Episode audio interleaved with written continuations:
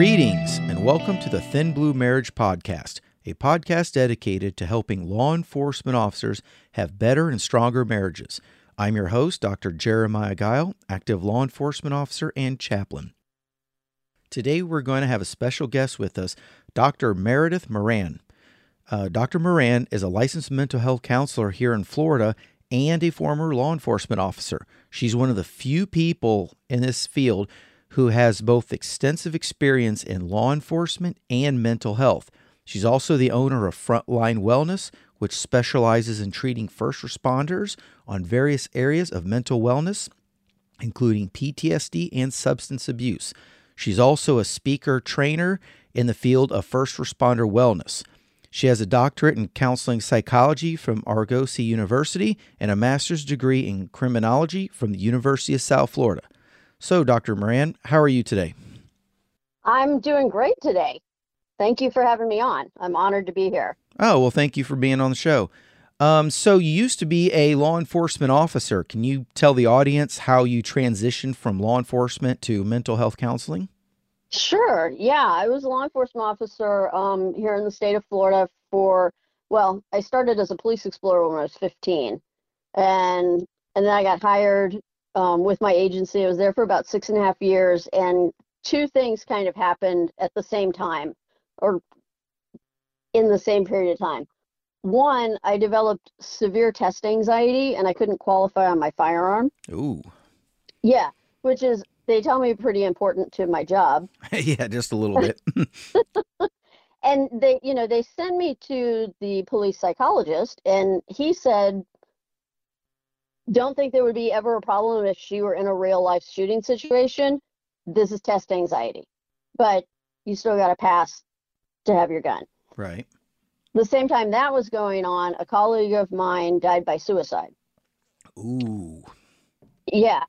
And so it was kind of an interesting there was a lot going on. I was i was riding the desk for a long time um, trying to get qualified. Um, my self-confidence was in the toilet at that point. I was pulling those things together that you know if i can't hit the broadside of a barn how can i do any of this other law enforcement stuff? Right. So i ended up making the decision to resign and I went to the police academy as a training coordinator. Okay. And I worked there for eight and a half years. And during that time, I also became a reserve deputy with our local sheriff's office here in Pinellas County. And different training ended up getting that monkey off my back and was able to actually qualify. Though it was still a struggle. Mm-hmm. But while I was at the police academy, um, because I was faculty, I'm like, well, I might as well just go back to school and get a doctorate because why not? Yeah, why not? and that's when I kind of made the decision. I was working with the critical incident stress management team um, for our, our region, and that's where I made that decision. I think I'm going to get a degree in counseling and and go see what I can do to help people like my friend not end up taking their lives. Yeah, that's um you know, pretty serious thing. You look at the stats of suicide; they're just getting higher and higher for law enforcement officers. You mm-hmm. know, and uh, uh, I got to look at the most recent stats, but I know the line of duty, or if you compare suicide with line of duty deaths, suicide is one of the number one causes of death for law enforcement officers. Correct. So, okay, well, can you tell tell the audience about your current work? So currently, I am a private practice clinician. I, I ended up working with a um, one of our local substance use agencies here in Pinellas County for 12 and a half years. That's where I got licensed. And then in 2019, I went out on my own as a private practice clinician. So I specialize in first responders, but I see right now anybody who has trauma. Um, and I do a lot of psychoeducation about trauma in our brains and how trauma affects our brains and how we can rewire our brains to be in a more positive state and that whole brain body connection.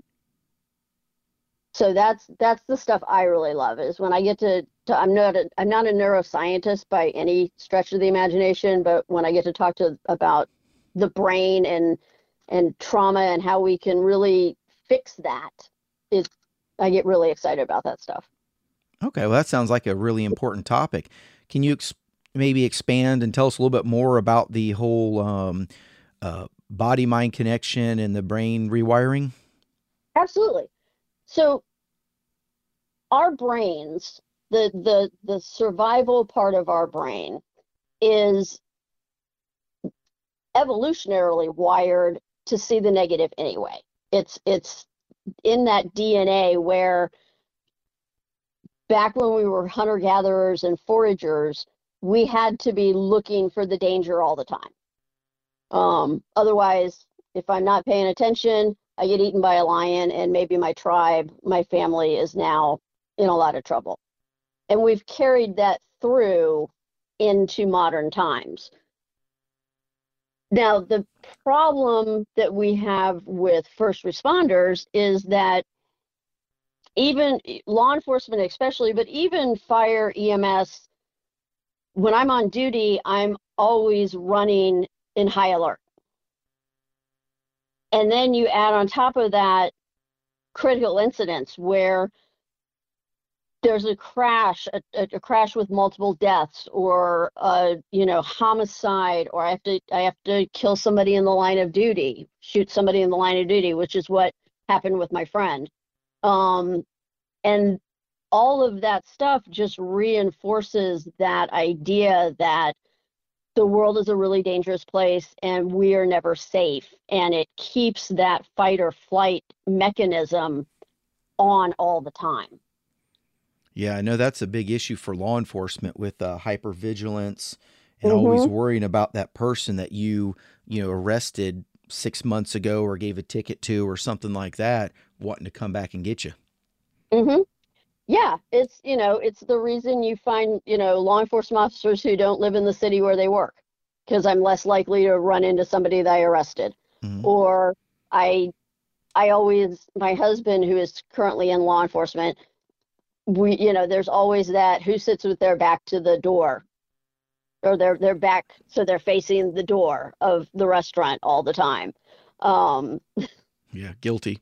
Uh, yeah. And i just gave up the fight. I'm just like okay where do you want to sit and i'll work around it. Um which is when i was in law enforcement what my family did. My parents did that when i was, was like okay where do you want to sit and we'll work around you um, but the problem is, is that is not healthy for us in the long run. Mm-hmm. Okay. Um, we we tend to, you know, when we're in fight or flight, we're pumping a lot of chemicals into our system that are not supposed to be there all the time. Mm-hmm. We're altering our breathing patterns. We're altering our digestion. Um, it alters our sleep. So in the long run, it's not healthy for us. And then after time, it also starts to come out and affect the outside world. It's not stuff that we can keep locked inside, even though we try. By outside world, what do you mean specifically by that? Family, friends, um, you know, the people around us who are not cops and bad guys. Okay. Yeah. So, um, how do you think this would uh, affect a family as far as like a marriage relationship and children? So, if I don't deal, if I'm a first responder who has some trauma, who has had some critical incidents, who, or is just in general that super hyper vigilant and I'm not dealing with it, when I'm coming home, you know, there's that whole thing in the academy where you leave your job at your job and your home at your home, and neither the two shall meet, which is ridiculous because it doesn't happen. Yeah. But so when I'm coming home, am I isolating now? So do I have to come home and, and have a couple of beers to de escalate so then I can interact with my family? Or maybe I just don't interact with my family. Or maybe I start treating my family like the perp on the street. Mm, that can be a problem. That can be a real problem because, you know, any any spouse, especially if they're a civilian spouse, I mean, it's I think when we there is that that thing where cops tend to marry other cops or other first responders because we all understand each other. hmm But it's still a problem. But if my spouse is a civilian who doesn't understand what I'm seeing and what I'm doing, when I come home and I start treating them like suspects, that can be a real problem. People are not going to put up with that for a long time. Yeah, I could see that being a major factor in the uh, high divorce rate for law enforcement. hmm Yeah, because I'm not gonna if I'm that spouse and and you're I'm being treated like a suspect, you're isolating from me, you're not opening up and letting me help, then I'm gonna shut down and I'm gonna say eventually, why should I keep working at this if if nothing's getting done? And now I'm miserable and I'm walking on eggshells and I'm hyper vigilant because I don't know how my first responder partner is going to be when they come through the door. Um, and so it, it can develop into this giant cycle of that's where, how we end up with multiple marriages and multiple divorces. Yeah, I guess that's um, one of the things that not only from an academic perspective, but also, I mean, even from a clinical, but from a personal perspective, um, you know, you were a law enforcement officer, you're civilian Mhm. now, you're married to law enforcement. So Yeah. you're really getting to see it firsthand from all different perspectives. Absolutely.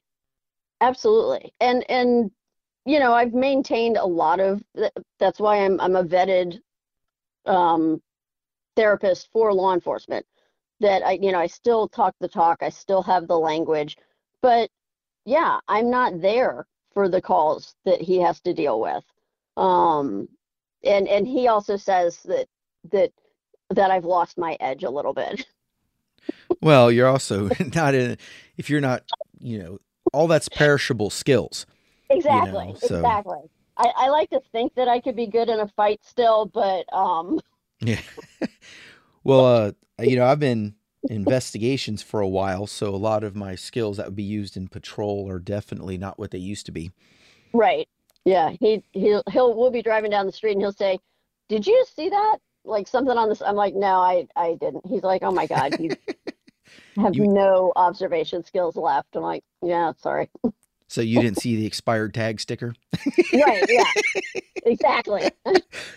So Okay, so um uh, do you have some recommendations or anything that you could tell our listeners to help them mitigate some of the issues that come with uh, what you were discussing with that that trauma that they bring home? Mm-hmm. I my first, you know, the first thing that I do with clients is education.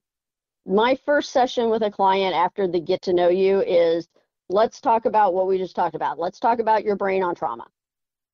And that you're not crazy, you're just overstimulated. And then let's work on how do we help that. I talk about breathing and relaxation.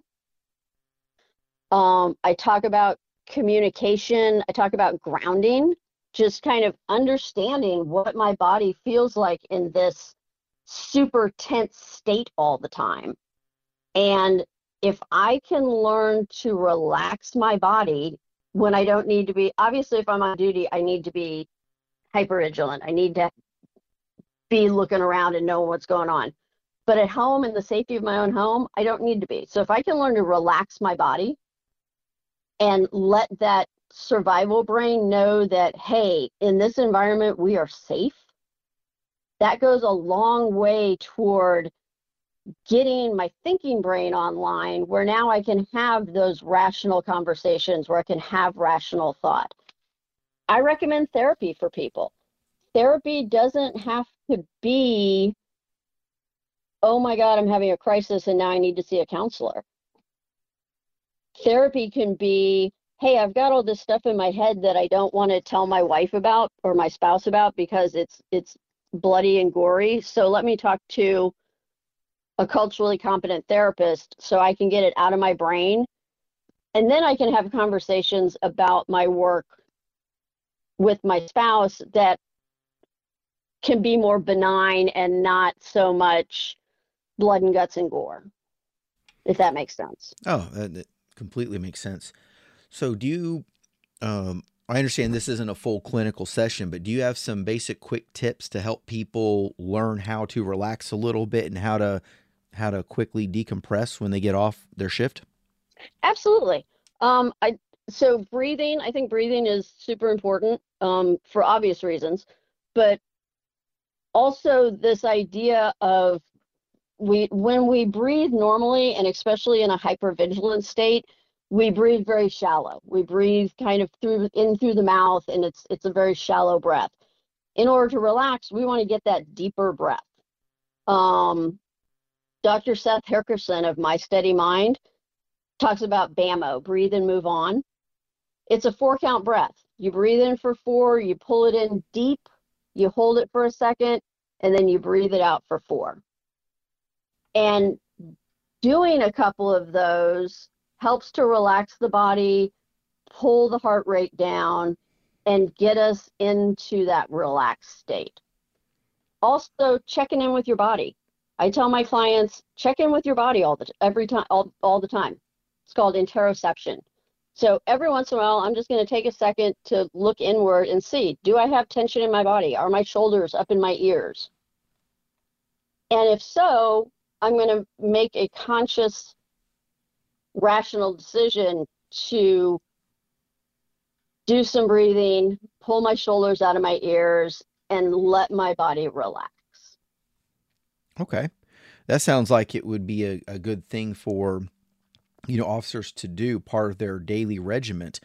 Mm-hmm. Um, because I could just see it now that if officers were doing this, every day when maybe before their shift do that a little bit to deal with any stress that they might take on the job but Mm-hmm. especially doing it when they get off so that they're not impacting their spouse with all that job related stress Yeah, and depending on how long my drive home is, so you know, if if I have a longer drive home, you know, I can sit in my car as I'm driving home, and I can I can think about breathing, I can think about relaxing, or maybe I talk to my spouse, you know, especially if there's kids, and it's as soon as I hit the door, mommy, mommy, mommy, daddy, daddy, daddy. Maybe we maybe we have that conversation with the family that you know what when when dad or mom gets home, that we're going to give them 20 minutes to just, you know, go in the room, take off their uniform, relax with themselves, de escalate, maybe do some short meditations, just 20 minutes before we start in with, oh my God, here's all this, stuff that's going on in the, the house today. Mm-hmm. so that they can so that there is that transition. If i'm coming through the door after having a bad call the last call of the day and now i'm being hit with you know the water heater's out and daddy come play with me. And i need i can't know how to do my homework. And what do you want for dinner? And it's my brain feels like this is just as bad as being assaulted by a suspect. Mm-hmm.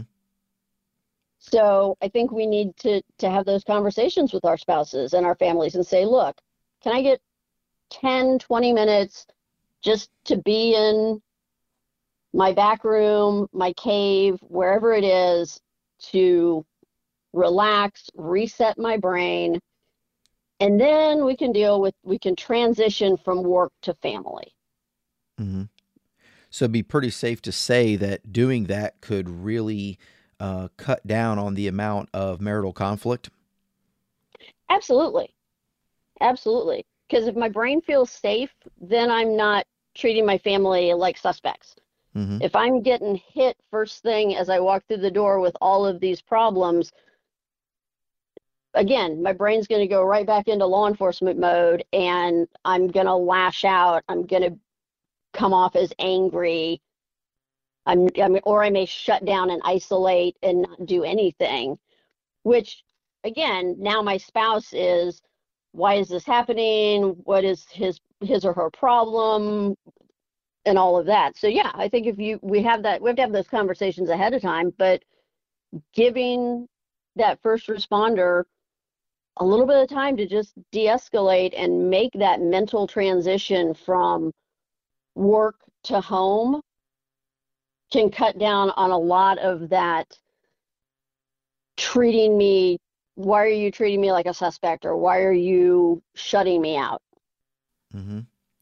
So you mentioned something about the conversation ahead of time. Um, would it be i guess a good practice to i guess lay the groundwork for this in the beginning sit down with your spouse talk to them about that 20 minute break and and the importance of decompression before you walk in the door all upset? You know let them know up front yeah, absolutely. I think it's a conversation that, you know, if you're if you're looking to get married, that should be a conversation. If you're a first responder who is engaged, that should be a conversation. Mm-hmm. That hey, this is this is what my life looks like on duty and in order for me to transition so that we can have a happy healthy life at home, this is some of the stuff that that I need to help that transition um, yeah, it should never be a conversation that happens when I walk through the door and I get assaulted. I mean, I'm using air quotes as a, uh, um, yeah with the word assaulted. I get you know bombarded by my family.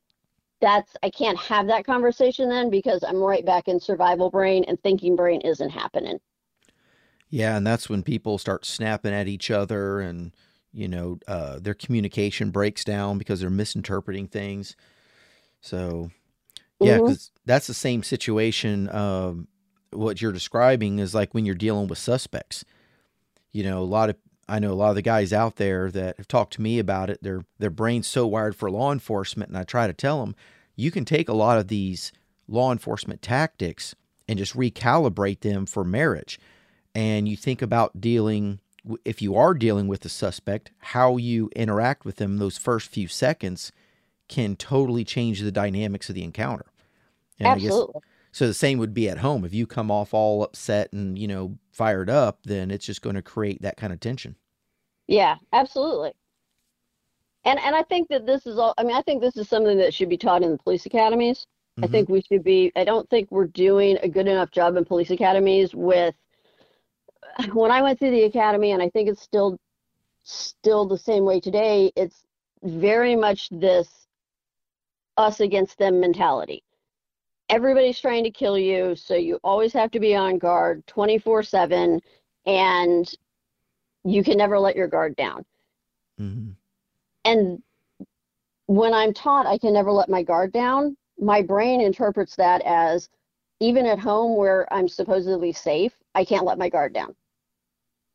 Mm-hmm. So I think we should be, we need to be teaching our young recruits that, you know, this is, this is what happens to your brain when you, when you do this job.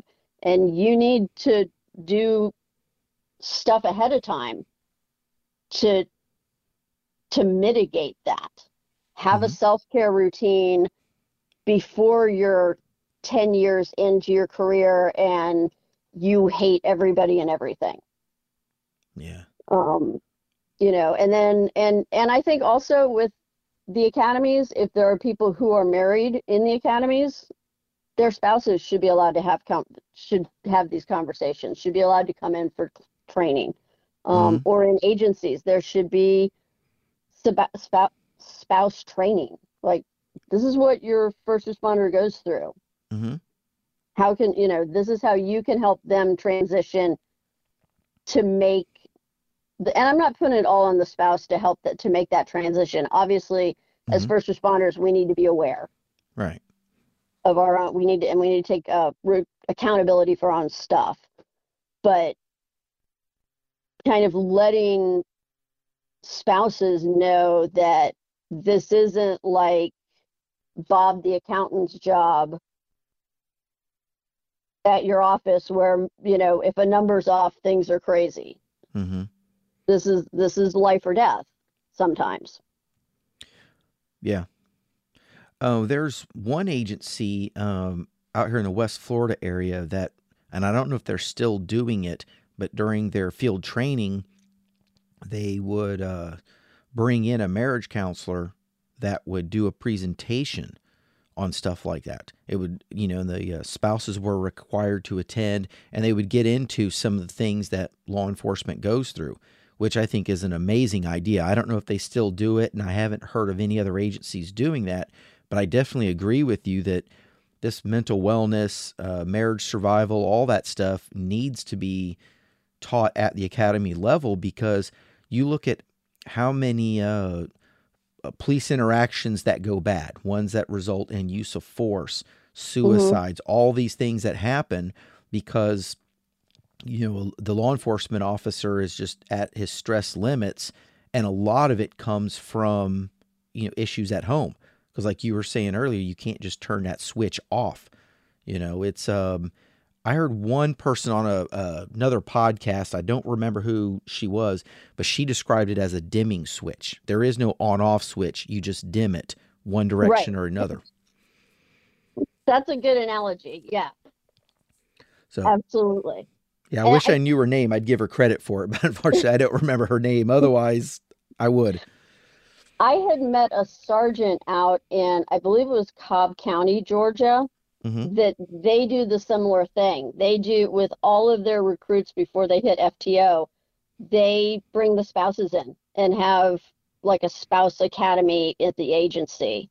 Oh, nice. Um, so yeah, I think that's I think that's instrumental in you know because after a while again if you're if i'm being treated like a suspect all the time or if it's if my spouse is isolating after a while, I'm just, I'm going to stop caring.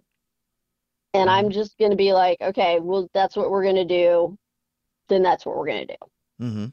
And that's what leads to those, that tension. And then, you know, okay, maybe we need to not be in this marriage anymore type of stuff. Yeah. Yeah, because I wonder how many of the divorces that happen in law enforcement could be avoided just through a little bit of uh, mental wellness care and mm-hmm. some self care. Yeah, I think self care is important. You know, we always people always talk about self care and and words like self. You know, don't be selfish.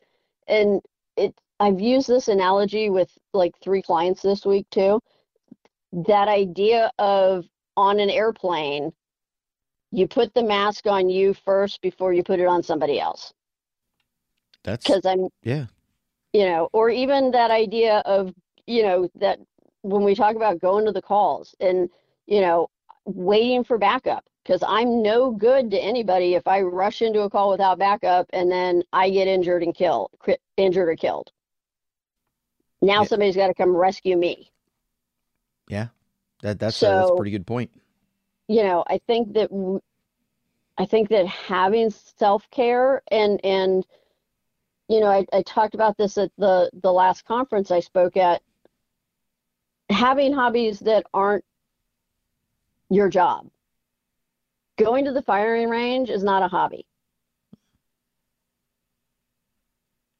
You know, doing things with your spouse that don't have anything to do with your job. Mm-hmm. Trying to get out of that headspace for a little while Makes sense. Yeah. Can you tell me a little more about um, your organization? Sure. Um, Frontline Wellness. It's I. I am my organization. I'm a licensed mental health counselor. I'm a. I'm also a um, certified clinical trauma professional. So I work. I have an office in St. Pete, Florida.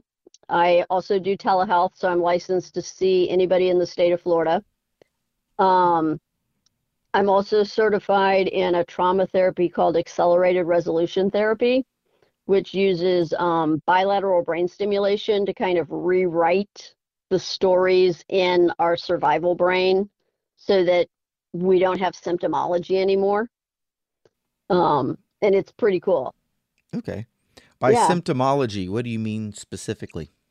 So we don't have the, when I don't have the negative pictures in my head, then I don't have the symptoms of PTSD. I lose the the hypervigilance. I lose the flashbacks, um, the the triggering, all of that stuff that goes along with. And I, I I'm trying to switch over to PTSI, post traumatic injury, because Mhm. we can fix an injury. hmm Um, so yeah, all of that stuff that goes with having trauma locked into my brain when we when we can rewrite those pictures and change that story, then that negative stuff goes away. Okay. And it's it's super cool. I've used it with um, law enforcement. I've used it with um, combat veterans. I've used it with domestic violence and sexual assault survivors. Um, it's it's such a cool thing to to do a session, and at the end of 60 or 90 minutes, that person is looking at you going, "That's all gone. That whole story is gone." And I don't feel I don't feel the anxiety. I don't feel all of that bad stuff. So I guess if someone was struggling heavily in their marriage and trauma was a major factor in that, then through that treatment, they could theoretically actually improve their marriage off of it. Absolutely. Because you're, yeah, if you're, if I'm improving myself, I'm going to improve the stuff around me. Okay. Yeah. Okay. So if they wanted to uh, get hold of you um, or to get more info on this treatment, uh, where can they get the information from? So my website, um, my again, my company's name is Frontline Wellness. It's two words. My website is flwellness.org, O-R-G, and that has all of my information on it. Um, for accelerated resolution therapy, you can also look that up at their website is is-art.org. It's the International Society of Accelerated Resolution Therapy. Okay. And you said you can uh, treat people in Florida through telehealth, so it could be um, anywhere in the state? Anywhere in the state, the only thing I can't do via telehealth is the um, the ART. That would have to be something that I we would have to do in person. Okay. But if they were if they were far away from me, I could find an art therapist near them because that is a procedure that is it's pretty standardized. hmm So you wouldn't really need I could we could do some consultation with that. Okay. But anybody else who wanted to to see me and talk about trauma and and kind of talk about the other the other stuff that goes with it, the anxiety and how to relax and how to ground and and really just you know talking about what's going on in my head and and getting it out. That Okay. I can do by telehealth. Okay, great. So, all right. Well, I appreciate you being on the show, and hopefully the listeners will get you know some good information, uh, you know, from this podcast, and they'll be able to reach out to you for those that um, live within Florida, um, or especially in the area where you're at. And you said you were in St. Pete. I'm in St. Pete, so Tampa Bay area. Okay. Yeah. All righty. Well, thank you very much. So this Thank con- you. Mm, sure. Um, this concludes this episode of the Thin Blue Marriage Podcast. Feel free to leave feedback at thinbluemarriage at yahoo.com and be sure to check out our other podcast episodes. And uh, thank you and have a good night.